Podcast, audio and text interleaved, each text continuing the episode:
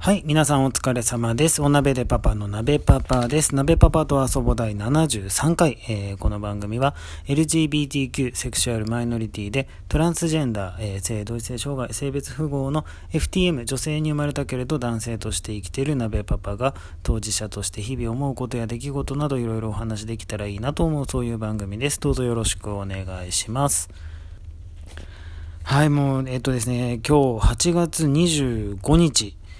なんですけど、はい、8月の最後の日曜日なんですけど、でね、あの、前回の72回を配信したのが8月15日。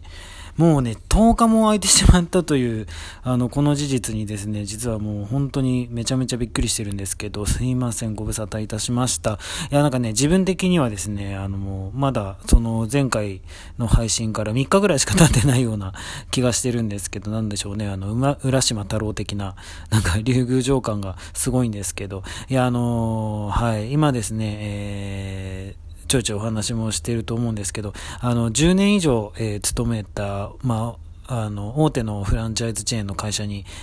いたんですけど、っていうか、まあ、あの、厳密に言うと今もいるんですけど、ちょっとあの、そこをね、まあ、辞めて、えー、まあ、自営業的な方というか、あの、まあ、これも厳密に言うと自営業ではないのですけれども、あのね、えー、パートナーのママの、やってるお店をね、あの、一緒にやらせてもらうっていう方向にですね、移行してる真っ最中なんですね。まあ、なん、まあ、つまり転職です、転職。はい。で、まあ、本当転職ってなかなかな、人生的にはなかなかなイベントだなっていう、もう本当ね、あの、本当、うん、離婚以来な感じの、あの、大イベント発生中なんですけど、まあなんだろう、会社をね、まあそもそも辞めるに至ったのは、いろいろありますけど、まあ一番はあの、本当あの、働き方改革のおかげでというか、せいでというか、もう、あの、本当月のね、お給料がもう、だだ下がりに下がりまして、もうね、なんでしょう、働き方改革って何がしたいんですかね。なんか、あの、そう、ちょっとね、なんていうの？簡単にいきなり10万円単位ぐらいで下がられるとね、ほんとやっぱ生きていけないんですよね。まあほら、ご飯だけ食べてれば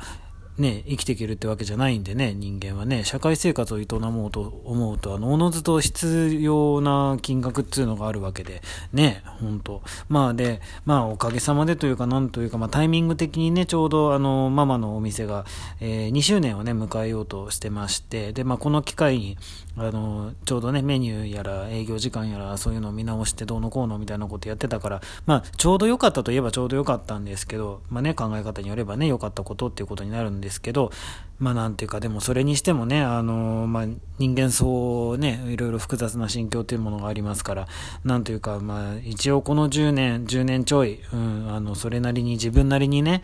かもしれないけど、そのいただくお給料に対しての、その、なんだろう、自分の時間がまあ一番そうだし、力というか、なんというか、うん。まあ、微力すぎたのかもしれないけど、一応ね、そのいただくものに対してお返ししてきたつもりでいたんですけれども、まあ、その法律が変わったからってね、その、何の、あの、なんだろう、事前の説明も相談も何もなく、いきなり、本当にいきなり給料日が来て、給料明細見たら、あら、みたいな。まあ、予感はありましたけど、その、なんか時間の調整がすごい、あの要は勤務時間の調整がなんかすごい微妙に厳しいというか、ややこしくなってきてるなとは思ってたから、想像してなかったわけではないけど、やっぱこう、現実に金額で見ると、わーって、まあ、なりますというかね、なるじゃないですか。うん。ね、まあ一人じゃないし、ね、家族もいるし、そうそう。まあそんなわけで、それがまあやっぱりショックというかね、その会社との人間関係みたいのもね、そんなに大きな会社、あの、まあ、大手のチェーンだけど、フランチャイズの会社なんで、そんなに大きな会社でもないのに、特に、あの、ね、えー、雇ってくれてる社長とかとは、あの、個人的な関係もあったにもかかわらず、こう、ね、本当あの、なんだろう、何も、ね、何も言われず、ボンと出た金額で、うわーみたいな。そう、それがね、まあでもそれまあ僕だけじゃないんですけどね。でまあ、でまあ、まあそれで結局ね、辞める辞めたいっていう話をしたらですね、今度はあの、まあ、それまで任せていただいてた1店舗ね、あるんですけど、まあ、それ、そこからのね、あの、移動が、あの、月半ばで、そう、あの、事前、これも事前通告なしに今外されちゃって、みたいな。そう。で、まあ、通告なしのねあの突然の移動っていうのはよくある 会社なんですけど、まあ、これもやっぱりなんかこうなえるっていうかねその一緒に働いてたバイトさんたちの気分気分もなえちゃうというか、まあ、実際本当戸惑ってたりとかねあの動揺してしまっててでもそのフォローを、ね、する機会もね、得ることができないまんまあの言われるがままにあの移動してみたいなことをやっててね、まああのまあ、その移動のおかげで今、土佐回りというかね、あの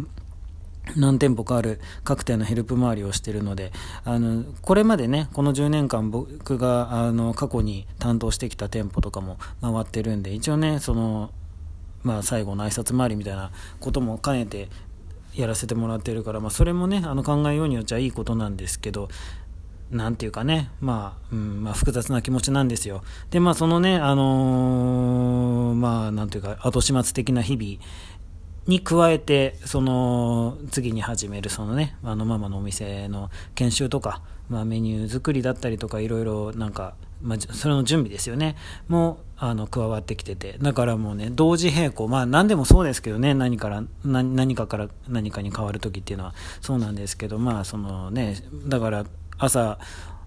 あの会社に出勤して、まあ、途中で上がってでママの店行って研修やってであの家帰ってからあの夜中過ぎまでね、ママと一緒にですけどメニュー作りやってみたいなことやったりとかしてるそんな日々で。まあねほんと早い。どんどんどんどん 時間が過ぎてっちゃうんですよね、まあ、人生の、ね、転換期っていうのは本当そういうあれで、まあ、何度か経験ありますけどこうぐわーって変化する時っていうんですかね、まあ、例えば家実家を飛び出した時もそうだったし、まあ、前回離婚した時もそうだったし、まあ、そうやってねまああの人生がぐわって変わる時っていうのは、まあ、大体こう、あのいろんなことがわーって押し寄せてくるから、まあ、ジタバタしたくなるんだけど、まあ、ジタバタすると事故るから、まあ、なるべくこうあの、まあ、沈まないことを第一優先に、まあ、立ち泳ぎ的な感じでねあのその流れに逆らわずそしてあのやがてたどり着いたところでまた新しい日々が始まるっていう、まあ、それだけはねあの分かってるんで。まあ今必死に立ち泳ぎしているところなんですけれども、まあそのね、過渡期っていうのは大抵他のこともいろいろ重なって起きてくるもので、あのー、そうですね、まあその今その仕事のこと、まあ家庭のこと、まあそんな感じでわーっと動いてるんですけども、まあそんな中でですね、まああのちょっと、えー、数日前に、かれこれ半年以上、でも1年未満ぶりぐらいかなにあの自分の親父と父親と、まあ、ちょっと飲みに行ってきたんですけど、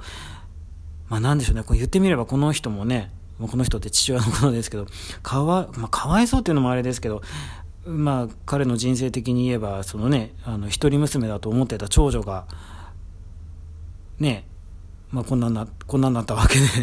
まあいろいろあの複雑な心境というか、まあ、彼も彼でいろいろ葛藤や悩み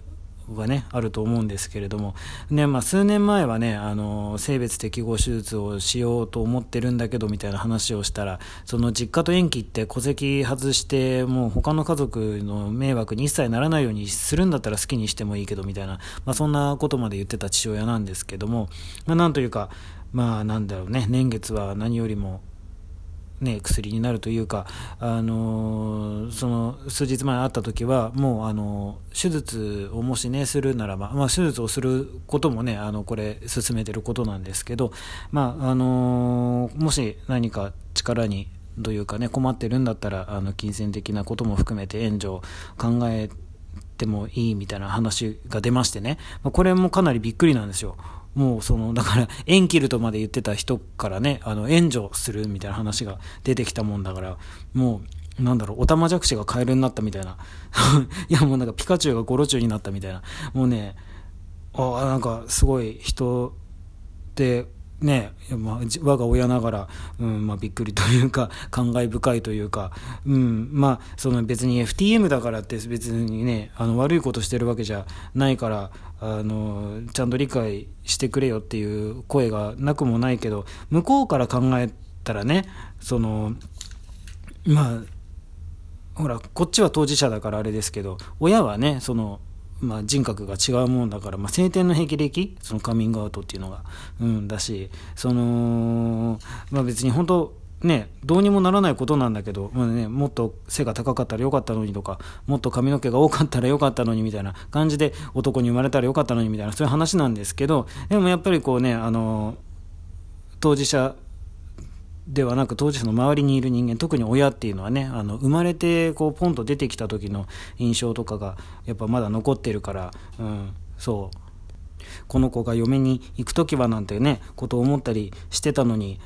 っていうところからのね現実を受け入れるまでっていうのはやっぱりいろいろ大変なものがあるとは思うんですけど、まあ、だからねあの父親のその変化はすごい僕にとってはすごい嬉しかったんですけどでもまああの僕にねボロカス言ってた時のことも知ってるうちのママとあの特に息子はねなんかもう今更なんだよみたいな感じで、まあ、お金出すとかの前にあのパパに謝れよみたいなことをね言っちゃって、まあ、それはそれであの息子の気持ちは嬉しいけど、まあ、ヒヤヒヤするなみたいな。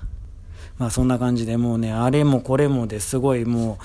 ういろいろあるんですけど、まあね、とにかくあの浦島太郎的な時差ボケになりそうな まあ、日々なんですけど、で、まあ、それでね、なかなか本当ラジオトークができてないっていうのはあるんですけど、まあ、でもちょっと諦めずにゆるゆると、あの、続けてはまいりますし、あのー、はい、これからもぜひぜひよろしくお願いしていただきたいというのが、えー、本日のテーマでございました。はい。